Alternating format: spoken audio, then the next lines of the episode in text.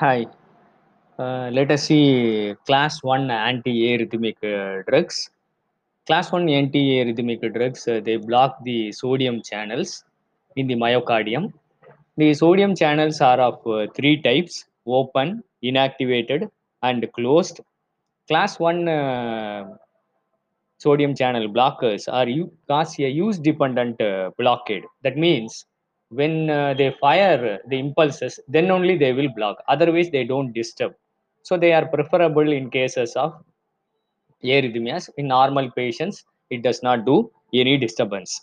So it is subdivided into class 1A, 1B, and 1C drugs. So class 1A drugs actually block the fast sodium channels. They decrease the abnormal ectopic automaticity. That means they don't disturb the SA node automaticity. When there is ectopic pacemaker activity, then only they work. They decrease the ventricular contraction. They prolong the ventricular action potential. So that leads to widening of the QRS uh, wave or QT widening happens. And all these uh, class 1A drugs, uh, they have uh, anti-muscarinic effects. And uh, because of the, its, uh, it, it blocks the vagal tone. So maximum anti-muscarinic effect is observed with uh, disopyramide. The first drug in this category is uh, quinidine. Quinidine is isomer of quinine, which is obtained from the uh, tree cinchona. Uh, quinidine can be given uh, orally, but the prominent adverse effect is uh, diarrhea. Quinidine can cause torsades uh, de pointes because of the QT prolongation, and in at higher doses, it may cause neurological symptoms uh, such as tinnitus, uh, dizziness, blurred vision that you call as cinchonism. Even though its use has uh, been declined rarely it is used nowadays for supraventricular tachycardia and uh, ventricular arrhythmias. The next drug is uh, procainamide.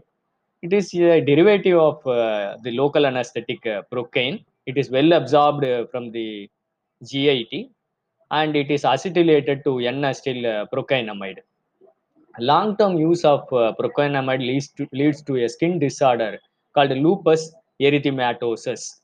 It causes uh, joint pains and appearance of butterfly rash, butterfly dotted appearance in the face. And that may affect the patient compliance, so the patients may discontinue this drug. You can test prior administration of procainamide. Uh, the anti-DNA testing is uh, available.